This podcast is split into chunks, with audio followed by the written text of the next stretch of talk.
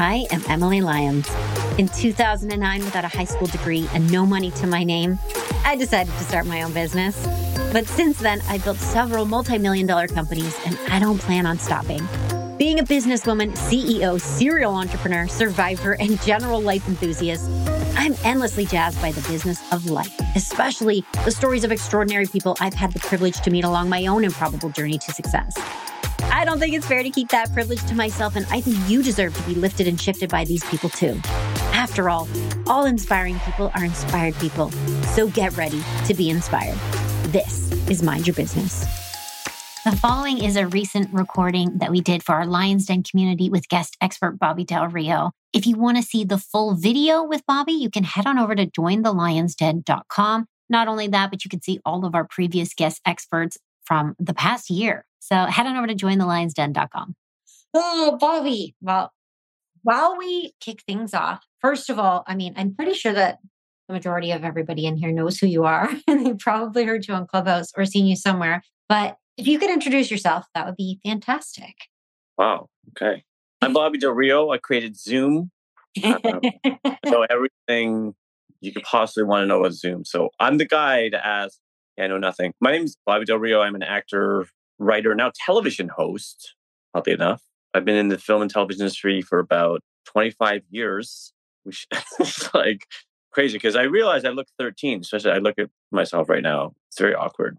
But yeah, no, I, I met Emily on Clubhouse and then I'm here in Toronto, Canada. And then I got, I guess, kind of international from there. So I started to build momentum in Hollywood. I'm repped in Hollywood now, and I have my own TV show about crypto and Web3 and all that stuff called The Daily Drop. Now, so, your show is actually really incredible, The Daily Drop. It oh. is oh. a full show. Like, if people check it out, it's not like this little YouTube show. It's you've got the set, you've got the crew, you've got all that. And it's really interesting kind of how it came to be because you really leverage social media to be able to get that show. That's how they found out about you, right? Yeah. I mean, it helped me in so many different ways, you know, like, part, yes, obviously the attention, you know, I, I mean, I was interviewed a lot before Clubhouse, but after Clubhouse, I was interviewed like 50 times in a year. Wow. And I was like national news in Canada. And I was on, you know, like one of the biggest morning shows on television. Toronto Life did a big article about me. Like, like if you were following, you know, sort of Toronto media personalities or whatever, like I was probably at the top of the list, right? So it just got me on the radar with many, many, many people. But also, Clubhouse taught me things, you know, like it taught me what an NFT was, you know, oh. it taught me what crypto was. I didn't know any of that stuff.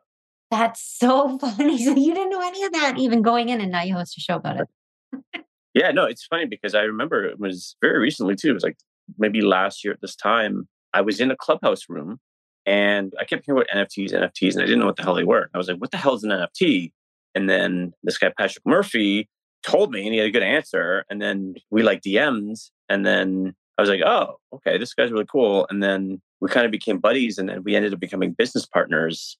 But it's funny because I learned what an NFT was in that room. And then from there, I've just learned so much in the last year. Incredible. Now, when you say you've got all, you got all that media from being on Clubhouse, like what was the media about, and why do you think? How did you attract it to you? How did you get all that? Because there's so much noise on social media. We all have social mm. media pages. So, what do you think was different about you that attracted people to you? Was there stuff that you did, or walk us through that? Yeah, sure. Look, I think it was a combination, like anything. I do think that the number one thing that I did that I guess other people don't do. My sense is I don't really know what other people do, but just from what I look at as an observer, is that I didn't really have anything to prove, right? I wasn't like selling anything. I didn't really care if anybody thought like I mattered in life because I had a really long career and I was already pretty successful in Canada. So I didn't really didn't really matter. And what I noticed is that there's so many people who are trying to sort of pretend to be something that they're not. And I would just kind of like to be honest, not like start rooms with people, but I would kind of call them out a little bit. Mm-hmm. I'd be like, that's not true. Because especially in the film space, you have all these people who would like claim to like run Hollywood who'd never made a film. And I was like, oh, well, then why don't you have any IMDb credits? And, oh, that's not actually what post production workflow. Oh, I don't like it was just, it was very clear that I am who I say I am. And I have an incredible body of work, a large amount of experience. And I don't think that you can fake that. Mm-hmm. And I think there's something about that authenticity and then you know like whatever personality things and whatever you know have a real career. And when there's people i think who don't have real careers you stand out.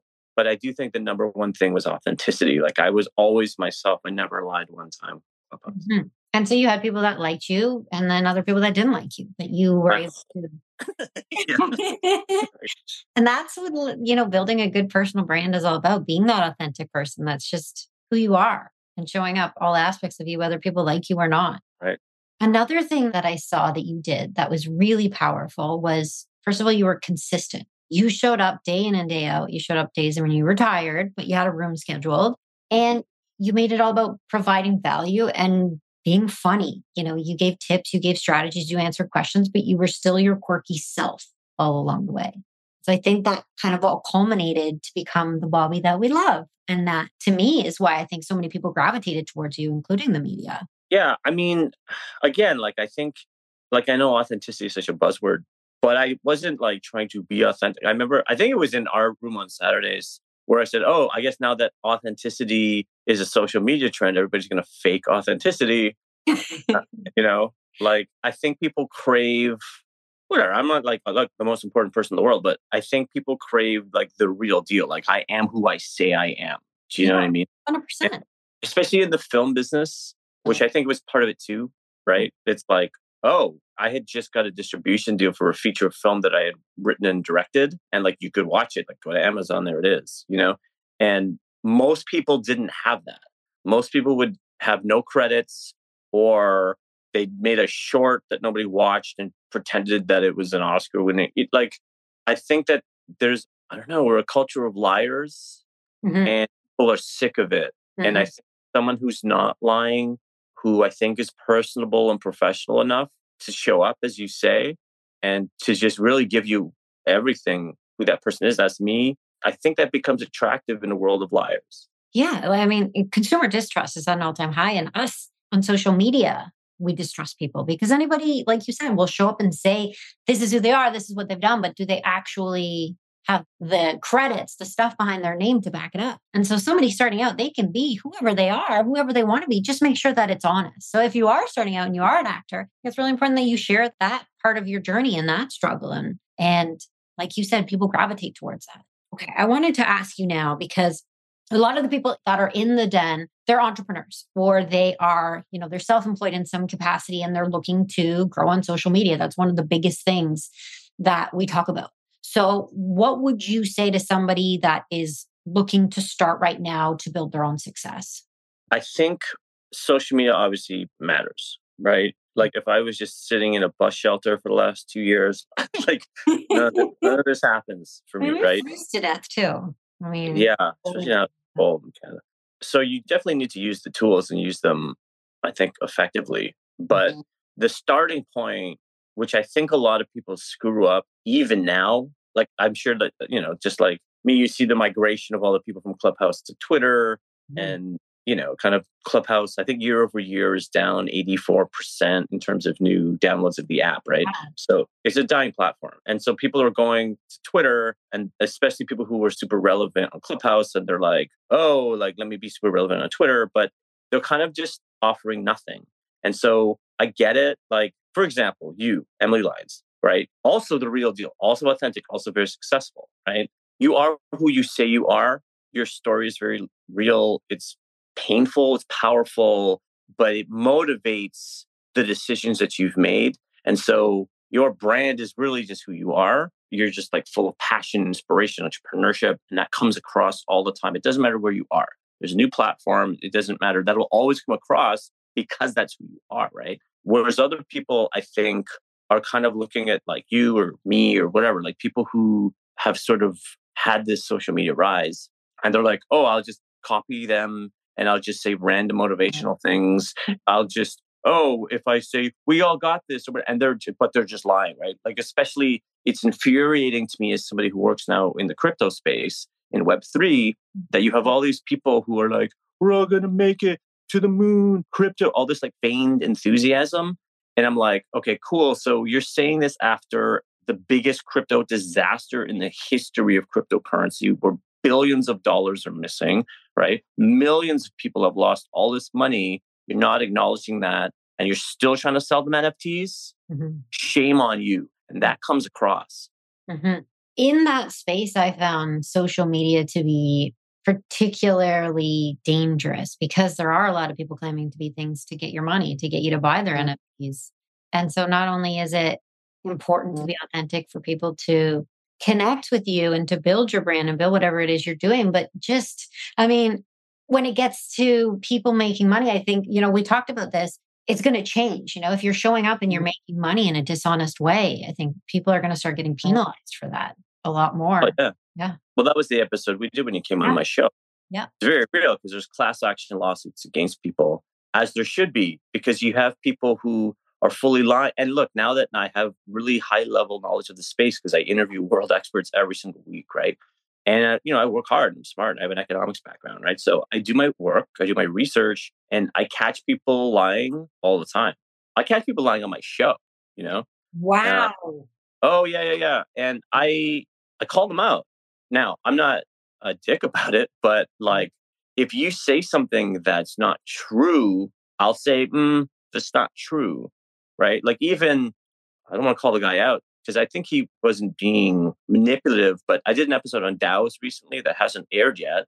There's mm-hmm. inside scoop for the dead that's going to air in like, I don't know, a few weeks or something. And he's describing his DAO. And I'm walking the audience through what a DAO is. And for anyone who doesn't know, a DAO is essentially like a business where everyone is an equal shareholder, right? It stands for decentralized autonomous organization. And it's really kind of like a business where nobody's in charge and everybody's in charge, right? And so there's sort of different structures, but it's kind of based on the amount of tokens that you hold, right? But there's different structures to avoid people from being able to buy voting power, right? Because let's say there's a DAO and it's there's like, I don't know, a billion dollars in the treasury and you own the majority of the votes, you could just be like, hey, let's have a vote where I get all the money. right. But, and I'm saying it as a joke, and yet it's true in various ways, right? And there's nothing you could do because that's the rule. And so this guy, he like starts to talk about the DAO. He's like, oh, yeah, it's like every vote, every dollar that you spend gets you a vote. Like every token, you know, gives you a vote. And then the more tokens, the more votes. And I was like, so that means then you can buy voting power. And he's like, oh, well, uh, nobody would do that. I was like, oh, you don't think? Right after FTX, where like one of the biggest exchanges in the world, you know, like stole billions of dollars from people. You don't think in that climate, maybe we should be a little more prudent? He's like, no, it's fine. but I do think, like going back to social media, that this is just my personality. I mean, you know me, this is who I am, right? And I think that especially in the sort of social media crypto worlds, Hollywood is like that, where it's just full of liars. Maybe it's every mm-hmm. industry, but it's egregious in the industries that I work in. It's very, very clear that I am not lying to you mm-hmm.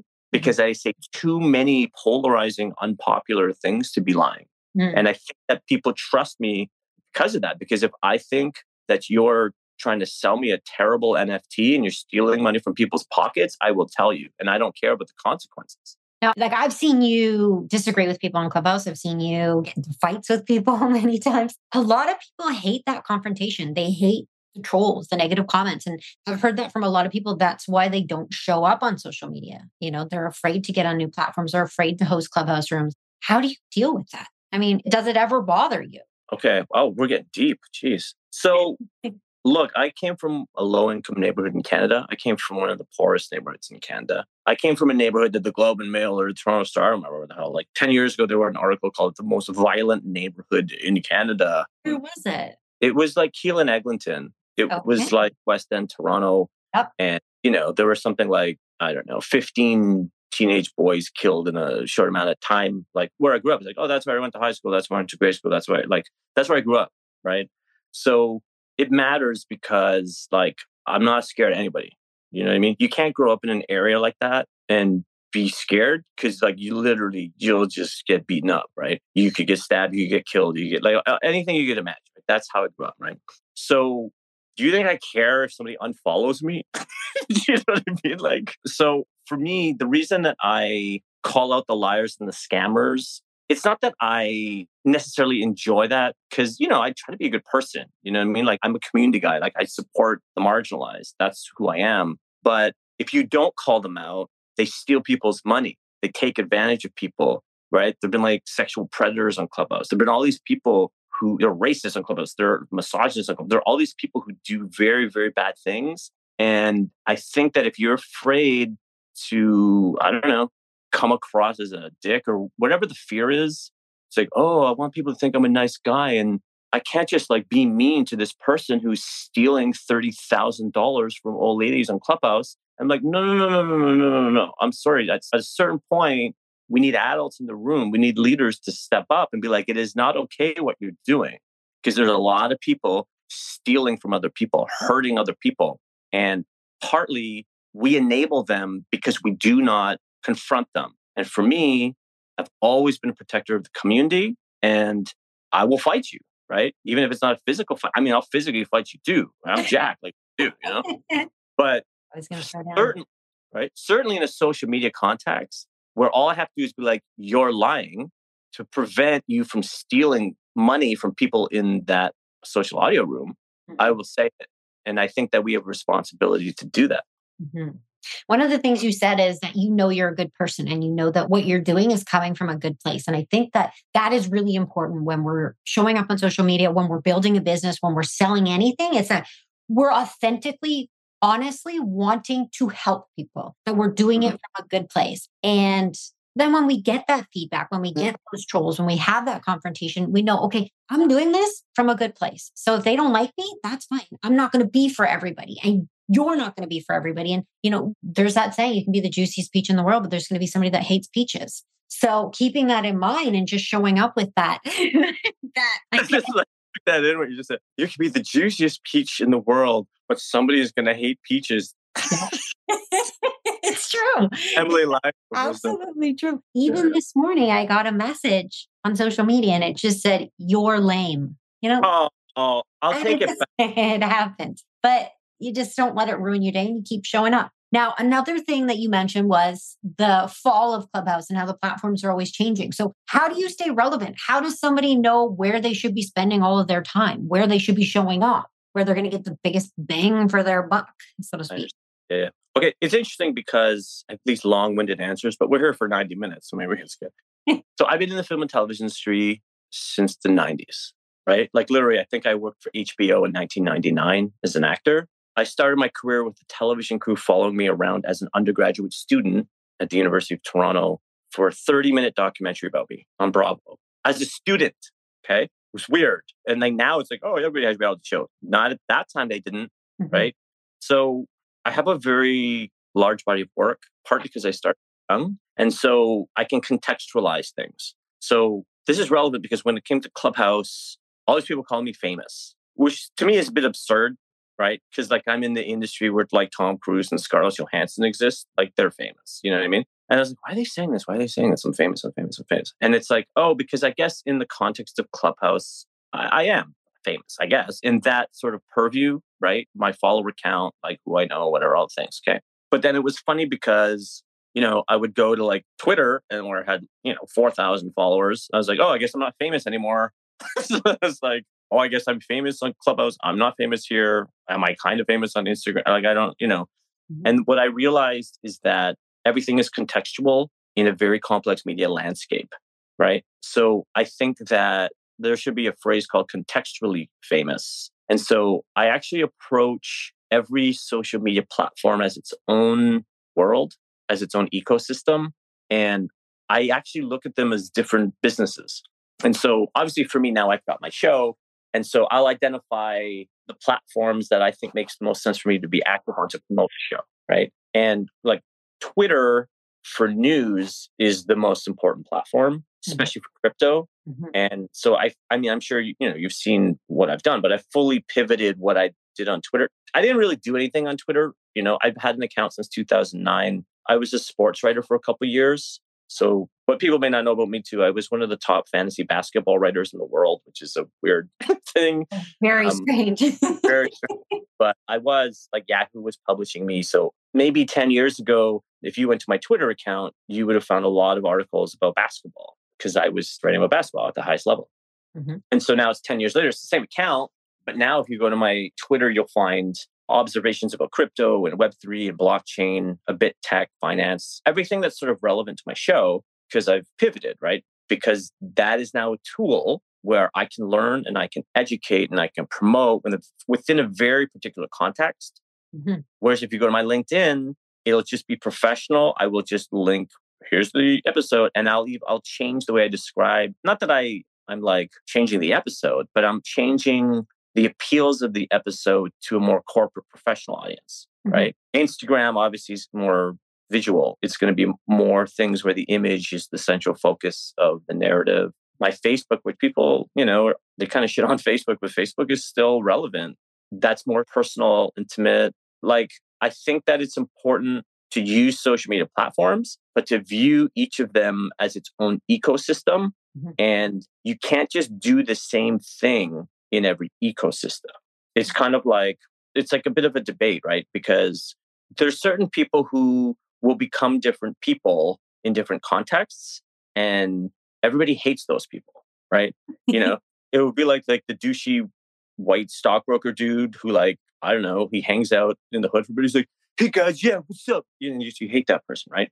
But there's a difference between changing who you are and, you know, like if you're sort of like a middle class person, but you go to a country club, like you put on your blazer, mm-hmm. right? So there's a balance between remaining authentic, but still taking in the context and sort of dressing appropriately for the occasion. So that's how I view social media. It's kind of the same idea. So taking time to figure out what you want to do for each person. So, what are your targets with showing up on social media? For you, it's to promote your show. So, where does your target audience live? Where are you going to get the most bang for your buck? And then still showing up on the other platforms, but in a way that is specific to those platforms. And another thing you said was that you got really big on Clubhouse, but you weren't that well known on Twitter or Instagram. And so I think that's really important because we spend so much time on one platform but we want to make sure that we're stretching a lot of those people to other platforms. So we want to make sure that we are cross promoting and ultimately into something that we own, like your show. You know, you're getting viewers on your show or into your email database or whatever that is, so that you ultimately own that data, that community. So that now that we see Clubhouse tanking, if you've spent so much time building a community on there, which I think we all have, a lot of us have, if we're not taking that community elsewhere, then we're kind of losing touch with them. And a lot of them have already left. So we want to make sure that wherever we are, we're doing that consistently and also keeping track of things. You know, I love to, to, to look at the analytics, see what's bringing in the most engagement. And I found surprisingly that most recently it's really LinkedIn. And I love how the LinkedIn algorithm works, how when somebody interacts with your content, that their audience sees it and that you can schedule things over there. So I've got posts scheduled out like for the next week and a half. So it just goes up automatically, things like that to make it really easy. I was going to say too, what's interesting about you and it's relevant to this conversation is that you have a following on every platform, right? And for me, it's very suspicious, you know, and like I have a following on every platform as well, but not like you're, you're like, I mean, you're like a guru. Not so, Twitter. I'm new on Twitter. Really new. Yeah, but you can see and you, but you're growing very fast, right? But also, like, I've been on these platforms, you know, in some cases for 15 years, right? And so, you know, obviously some platforms are bigger than others, but I have a presence on all the dominant platforms, right? And, mm-hmm. you know, like people are starting, oh, they have like 100 Twitter followers. It's like, well, I have over 4,000 Twitter followers, which for a platform I really use, right? And you'll see that if I go to different, if you follow me on across different platforms, it's like, oh, like there's people following this guy all these different places because I have a real career, right? As you do. And so for me, the reason I say that is for me, it's very suspicious where someone will have someone I've never heard of will have like, I don't know, 50,000 Instagram followers. Mm-hmm. And then they'll have, you know, 300 friends on Facebook or something, or, you know, and they've been there for a long time. And you start to realize, oh, like you're being adjudicated based on your balance in the entire social media ecosystem. And if you lie, right? Because how many people lie? How many people are just buying followers on one of these platforms? But no one cares about you elsewhere, and there's no paper trail. You have no, if you like Google you, nothing comes up. Then I don't believe you're one platform. Mm-hmm. Mm-hmm. So we, I think it's important to think about the broader context of the larger landscape around you. Well, people, I think, get frustrated a lot of the time, and sometimes when they buy the followers, or they really want to appear like this big successful person, and they think buying those followers is going to do that for them, and they're really missing out on the target of social media and growing authentically and the time that it takes and putting in the work and tracking what works and doubling down on that. But yeah, for the most part, you can tell when somebody's, of course, purchased followers. Right. And what's that about? It's exactly what we started talking about. They're lying. It's such a simple observation, but you're lying. You're and then you're being dishonest there, where else are you being dishonest? That's right. And you know, again, going back to what's your target with social media? Because if your target is to build a community, to build a business, if you're talking to bots, if you're talking to fake accounts, how are you going to do that? Mm. If you're not talking to anybody, like if your target is to have a page where you look like a notable figure, well, then that might be beneficial. If that's all it is, is somebody's just going to see it in, in passing, whatever, maybe that's beneficial. But for the most part, yeah, you're absolutely right. Is you have to be have to be authentic, especially like for me, I, I'm in the film industry where it's very easy to like vet people when you have as much experience as I do. Like literally three questions I can ask you and I'll know, I don't know, 80% of your career. Be like, you know, what's your IMDb handle? Who's your agent? Mm-hmm. What's the last project you did? Right. And the answers to those three questions, I will vet you in eight seconds. It's very funny how there's, especially on Clubhouse, but it's not just Clubhouse, it's everywhere there's a lot of people pretending that they're famous already and they have two credits on IMDb. And I'm like, uh, you know, I spent my 20s in theater mostly, and I still have 62 credits on IMDb. Mm. So, how are you older than me and you have two? Maybe because they feel the pressure to have that success, to have those followers, to measure up. Mm. They feel the need to kind of inflate it a bit or a lot. Mm-hmm. Career. Like that's the thing, right? Look, what's cool about the film industry, and I'm sure it's it's every business, is that you can start at any point. Yeah. There's no rule that you have, you know, but you are where you are. You know, like some people think I'm a huge deal, and for some people, I'm really just starting. For some people, I'm the old guy who was relevant in the '90s. You know, it doesn't. it's like you have your career. That's where you are. The social media tools will amplify where you are, but you can't pretend that you're bigger than you are. Well, I, you know, that's the thing is that it's really difficult to stand out on social media. It's very hard because it is so saturated, especially on places like Instagram. How do you stand out? How do you differentiate yourself from other people? Yeah, I'll be honest. Like, I don't really think about other people. You know, like I pay attention, but ultimately, like, what am I going to do? Right? I'll be like, oh, like I should have a Bob Mandan. That'll be the way to Bob Mandan. So I just I keep things very simple, right? Yeah. Like even my show, right? I'm new to the space, but I've learned so much. And I was like, right away, I, I was like, I said, there's two things that I'm going to focus on, and that's it. That's all I'm going to do. I'm going to look as good as I can. I'm going to hit the gym, right? I'm going to have the best clothes for the brand I think work. Mm-hmm. I'm going to cut my hair and bathe. well, thank you. You're welcome. And I'm going to learn as much as I can right? Because I interview world experts. There's no way that I'm going to know more than 80% of my guests. Okay. And if I do know more than 80% of my guests, I have the wrong guests. Yeah. Okay. Because I'm new to space and I'm here to learn. So let me just keep it simple. And if I focus on those two things, everything else will work. Love that. Love that. Now, how do you find consistency? You know, how is there something that you do? Do you use anything like Hootsuite or do you plan your content out ahead of time or you just kind of post when you feel like it? Yes. So I'm definitely like new to like talking about social media in a sort of like professional context. Organic for you. Yeah. Cause I, I find that partly because I've been an actor for so long and a writer and all these things, I have reinvented myself or pivoted 175 times.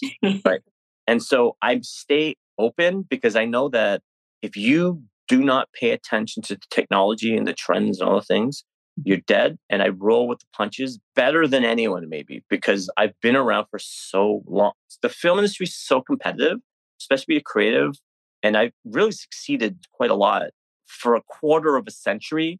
And it's because I'm willing to burn everything down in a second and start again all the time. And that led to things like I was one of the first actors in all of Canada to have his own website. And I got made fun of mercilessly. People would call me BobbyDelRio.com, and you know. but it's you know many times I would have a meeting with somebody and I would show up early and caught them perusing my website. Mm-hmm. People were like jealous and confused and like enamored. Like people were like, he has his own website. There's like my buddy from university did it for me for like ten dollars. But at the time, it was like, yeah, nobody you know? websites. So I'm like, I'm going to try it, right? Clubhouse, right? Like, there's people in Canada at my level of experience or higher who didn't lean into Clubhouse. Mm-hmm. Well, you lost out on a big opportunity. Now I have a really large international media presence, Hollywood network. Now I got my own show. What's that going to lead to? Because you didn't put the time in to learn the new technology, to learn this new trend that was only there for about a year and a half. Mm-hmm. Right. So people are afraid or they wait to jump in. Right. They don't think that their and, following is going to be there, their community is going to be there. And so they don't. And that's, you know, you got to try any social media platform. You just try it, keep going and see. You never know. That's right. So I think you're always having to tweak and experiment and reinvent and adjust and be willing to burn it down. Like look, Clubhouse is still there, but again, 84% reduction in new downloads of the app year over year, right? Like that's a big deal, right? It's the new MySpace. Yeah. Which is fine, but you have to see that. And for me, it's kind of sad to see there's a few people who it's like they don't want to accept that. And so they're holding on to their relevance in Clubhouse because once Clubhouse is dead, they have nothing else to offer because they're not reinventing themselves across platforms right? They haven't turned it into anything. It's like they're trying to hold on to this thing that's still there. And it's like, that's cool that you had the best VCR shop on the block, but we're streaming now. Yeah, we're streaming now. the thing I think that's why it's really important. We know why we're on social media. We know why we're showing up because we saw that too with Clubhouse, where people were showing up and they didn't know what they wanted to do. A lot of them, and mm-hmm. so they put all this time into it. But when you've got a target that you're working towards, and it could just be, hey, I want to build my community, I want to build my following, I want to build my presence, my visibility. But so you know, and and then you're being open, like you said, to pivoting, like you have again and again and again. When something's not working, changing it up. And if you're not growing on Clubhouse, being willing to move over to another platform and see what happens. You, you know, TikTok might be uncomfortable. You don't have to show up there, but give it a try. I think what happened on Clubhouse, and it's a good metaphor for social media, I'll tell you why I was able to navigate myself pretty well before and after, right? Is that it's essentially a spotlight. And I started in theater. So you do your play for a month, and then your play's mm-hmm. over, and then there's somebody else's play. And then now they have the attention. And then, like, it's just, you know, like this is just the industry that I'm in.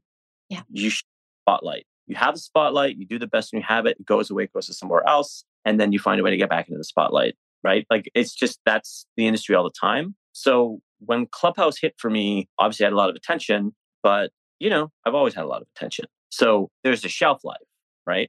Yeah. I, and so I'm always like, okay, so where's the next spotlight? Where's the next thing going to go all the time?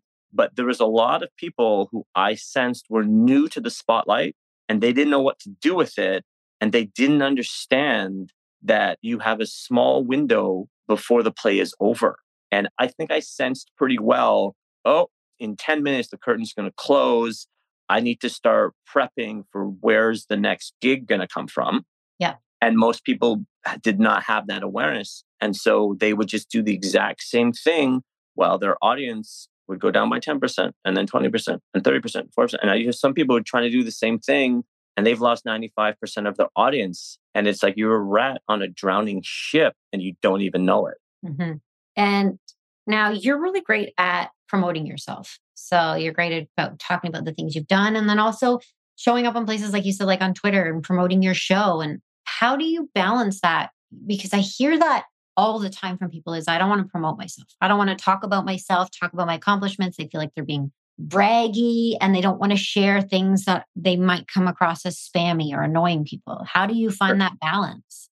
I got over that when I was 19 years old because I had to. I remember I was in a movie called The Mary Kay Letourneau Story. Okay. And it was like, remember, there was like that teacher that slept with the 13 year old. oh my um, gosh. big scam. Yeah. So I play the 13 year old's brother. And there's a scene with me and like him and Penelope Ann Miller. And he like just made out with the teacher. I'm like, what's up with that? That's a teacher.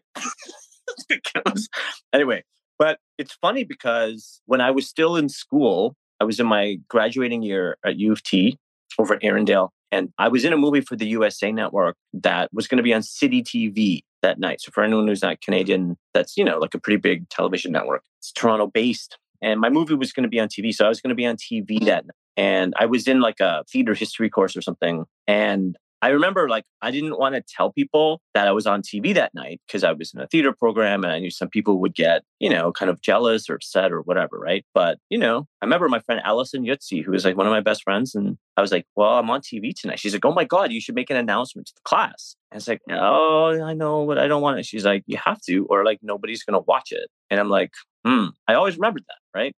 So then I, you know, I went to the teacher and I was like, hey, by the way, I'm going to move. Oh, like, oh, they're like, oh, it's excited. It's a theater program. So I did announce, hey, guys, just so you know, like I'm in a movie tonight on whatever. I just said the thing. And there was a guy who was in the front row be like, oh my God, this guy, oh, you're in a movie. Oh, like anybody cares, right? Do I like that reaction? No. But it was one dude and a bunch of other people in the class were like, oh my God, I'm watching that. Mm-hmm. Look, the reality is there's always going to be that dude in the front row who's like, oh, you're in a movie, I'm good for you. But if you don't make that announcement to the class, no one's going to know about your movie. And that means nobody can watch your movie. And for me, that is a metaphor for life and business and the entertainment industry. Exactly. Oh, I love that story. That is so good.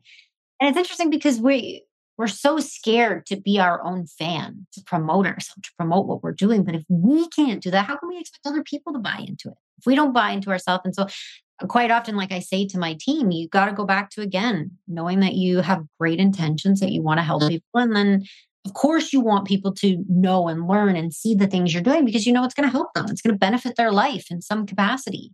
And actually, what I said to one of my team members once, and she loved it, was I said, What comes from the heart goes to the heart. So when you're genuinely sharing from your heart from a good place, that'll go to the majority of other people's hearts. So just that was reminding me of that. That's a great story. There's going to be that one person in the front row that's going to call you out. They're not going to like it, but hey. And that happens. That's not going to stop. And even like you were saying today, right? Somebody just messaged you, you're lame. Like, guys is not lame. Like, you don't know what. what it is. And so if you don't have a thick enough skin to handle, you know, somebody in the front row being like, oh, look at you, must be nice, lame, lame, lame. If you can't handle that, get out of the spotlight. Because the brighter the spotlight gets, the hotter it is. There's a girl that I know, she's also in Canada. She's got a big following, but she was posting yesterday. She talks a lot about being overweight and her journey. Her name's Alicia McCarvell. I don't know if you know her. She's got I think about 5 million on TikTok and almost a million on Instagram. But she was saying that people always comment and say, go to the gym like you're overweight. But then when she posts things in the gym, they say, oh my God, why are you in the gym? You don't belong there. They like, make up your mind, people. They don't like whatever I do, whatever I post. And uh, that's the thing when we are showing up on social media, we're opening ourselves up to a lot of unhappy people that are going to find something they don't like about our story or about us or about what we're doing because they're unhappy with themselves. And like you said, having that thick skin, and that comes, like you were saying, with time, with showing up repeatedly and just being like, okay, they're not talking about me, they're talking about themselves. Quite often it's just a reflection of their own crummy situation that they're going through. And I don't like it. And I wouldn't even say it's yeah. easy, right? But I'm used to it. And I do think that there's a certain amount of courage that's required to put yourself out there. Yeah. Not, I'm not a great hero, but I'm not going to let you stop me from succeeding because I'm afraid of you attacking me. I'm going to take your attack. And if you go too far, I will attack you back, but you will not stop me, right? Yeah. There has to be that confidence and that aggression where it's like, I know who I am and I am doing this for the right reasons. Yep. And I'm putting myself out there, whether you like it or not. And quite often, I think too, when you focus on your why, you know, why am I mm-hmm. showing up here ultimately? What is my ultimate target? Because it helps you to push through those days, push through those times. And for me, you know, people say like, oh, just ignore them. I struggle to ignore them. It does hurt my feelings sometimes. So I block them. I have no shame in that game. I bless them and block them. Hey, have a great day. Blocked. not everybody deserves the capacity like to be in your space and we are showing up on social media for free giving a lot of us either an insight into our life or giving them some sort of value entertaining them in some way and if they don't like it they don't need to be there so yes if it's mm-hmm. criticism you can take into account yes get a thick skin but also if someone's really bothering you block them move on and what i found is that the less attention you pay to those people the harder they'll try to get your attention. You know, there's the number of people that started rooms about me. and at the beginning, I would take the bait. And then as it happened more and more, I realized, oh, they're just trying to get my attention. They're just trying to get me in the room because I have a lot of followers. And then if they can fight with me, then the room will grow. And like it's just about them. Yeah. So I'm not going to respond. And then I think it frustrated them more, and nothing bad ever really happened to me. Mm-hmm. These things just kind of blow along. And again, if you're not doing anything awful, then they don't have a leg to stand on. Right. All right. Now, something that I talk about often, and I think you know this, is personal branding. And you've done that really well without setting out to build a personal brand.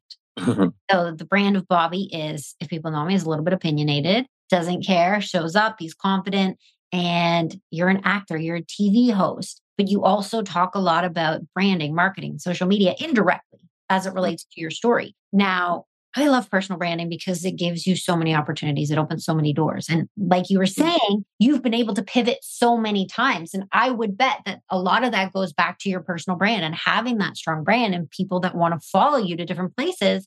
And so I would love to hear your take on building a personal brand. If there's anything that you've learned or noticed over the years that somebody else would be able to learn from or take to implement in their own journey. So, look, I didn't know what a personal brand was until Clubhouse, but I was aware that I had been building one for 20 years, right? Okay. Yeah. I was like, oh, but I think it's because I really, really know myself. It's a real benefit. You know, like you'll take acting classes, and you, there's a thing called a hit, where essentially it's the perception of your face in terms of character, right? Okay. So some people and you be objective about yourself right like like you like you're hit you're sweet you're professional you'd be like the young mom you'd be like the ceo you know you'd be like the girl you want to invite to the prom but you're afraid to ask right where where me i mean now with this shirt where i'm like oh maybe he's a i don't know like a kind wrangler you look like a tech entrepreneur I don't know, but where I where I was first starting, you know, it was like the gangster, the badass, the hoodie on, or what, you know. So I've always been aware of optics mm-hmm. and the perception that's created about you, and really, that's what a personal brand is, right? Yeah. It's kind of like I know who I am. This is who I am, and I lean into who I am, and then I will use the different platforms to express who I am within their parameters. But it all starts with I really, really, really know who I am. I'm really smart.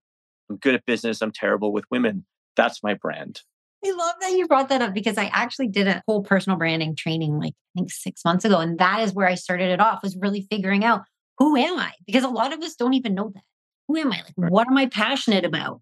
What's important to me? What excites me? You know, how would my friends and family members describe me? And so I mm. love that you said that, figuring out who you are.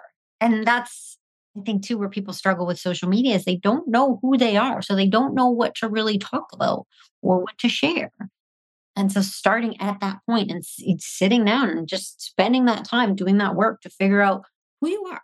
And that's not easy. That's not easy. You know, I'm divorced. That was really hard for me. And I did four and a half years in this really intense Meisner class where I put 20 hours a week in, where I cried for years and came to terms with every little part of who I am and childhood trauma and, you know, the good parts, the bad parts, all these things, right? Partly it was self healing, partly it was an acting class, partly it was therapy, but partly it's just like I needed to know me. Who was I now? Because my identity was tied to another person. Mm-hmm. And then that person was gone. Well, what was left, right? And, you know, it's funny because, you know, I did some queer stuff during then. So I've always been successful in my career, but those four and a half years really stand out to me, taking a larger view, because there's never been a period in my entire life where I got to know myself better than those four and a half years. And because of that, since then, I flourished because I really know me. Wow. I love that. So, what was the class? I can ask. Like, oh, yeah. Robin K. Pilarski in Toronto. It was very, very intense class. It's Meisner. Meisner is like you're just repeating, repeating like very innocuous words. Like we would go black shirt, black shirt, black shirt, black shirt, and then eventually it gets so tedious that the words black shirt mean nothing. And it, what essentially it does is it breaks down your walls, and your true emotions and feelings will come out. Right? You'll see people like black shirt, black shirt, black shirt, black shirt, black shirt, black shirt. Some people start screaming, some people start crying, some people start like whatever it is that's inside you.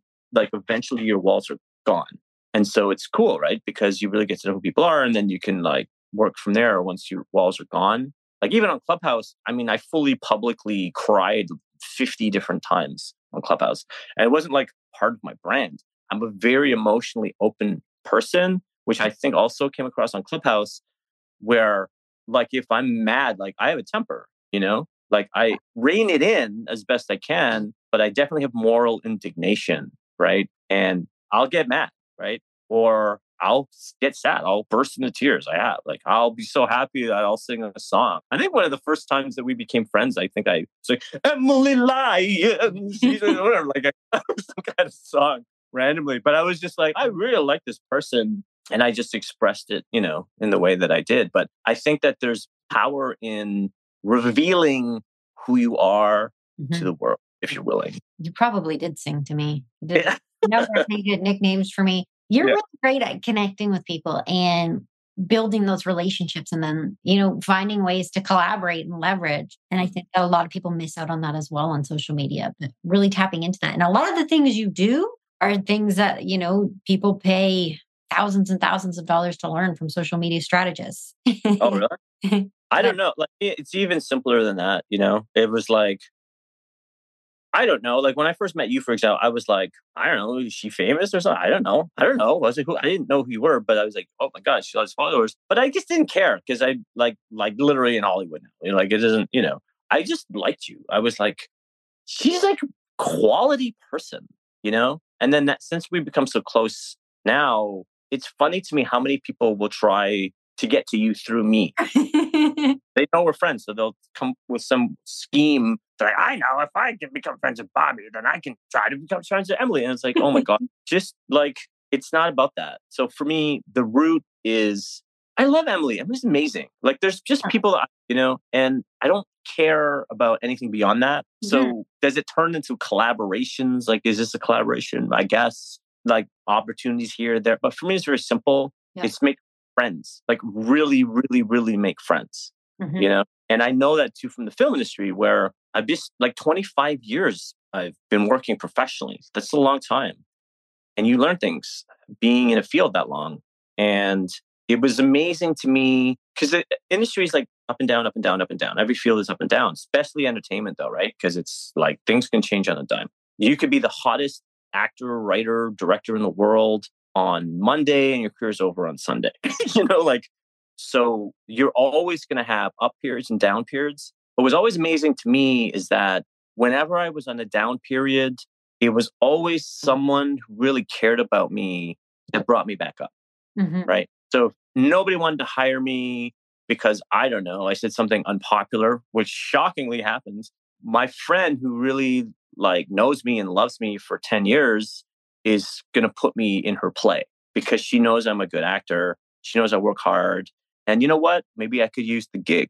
And so, what I really learned is the value of authentic, genuine relationships. And that's what's going to get you through all the rough patches in life.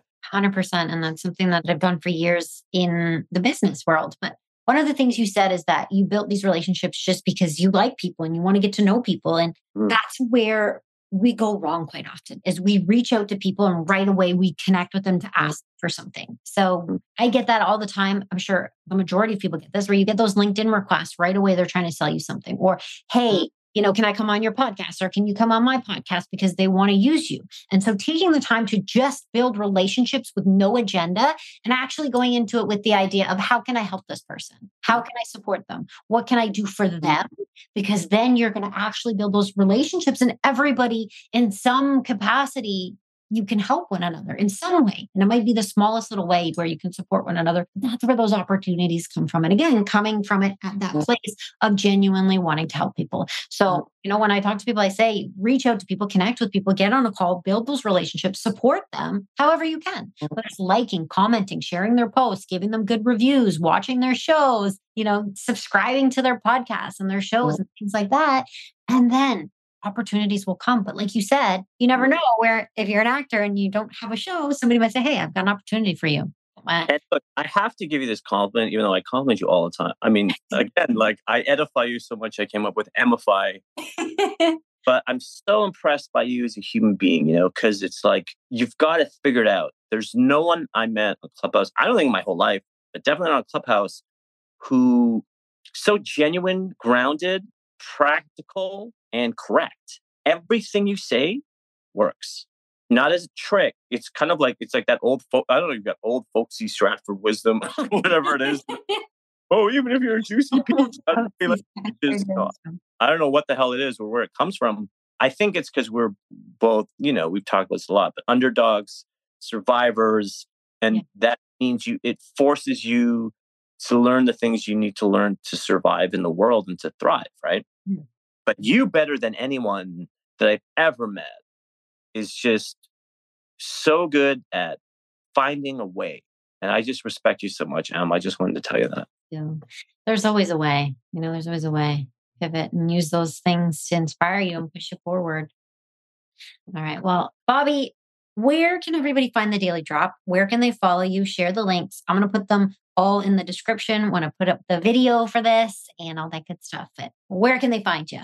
Yes. Well, look, on a theme, probably the smartest thing to do is to follow me on social media because I post links to everything I do on all of my social media. So on Twitter, it's at Bobman. I'm very active there, especially with crypto news. Instagram is at Bobby Del Rio. Uh, and then LinkedIn is my name, and then Facebook is my name. Although Facebook now, I'm a little more, a little more private than I was, just because the number of people who have tried to manipulate me since I blew up on Clubhouse uh, is definitely somewhat astronomical. So I'm definitely more protective of my space than I was before. All right. Well, there you go. And check out the Daily Drop. You can find it on YouTube and make sure you subscribe and give him lots of love on all his platforms. Bobby, thank you so much for being here today. This was wonderful. Thank you for having me. All right, everybody. Thanks so much for tuning in. If you're watching this on the replay, make sure that you go and give Bobby all that love. And I will see you very soon.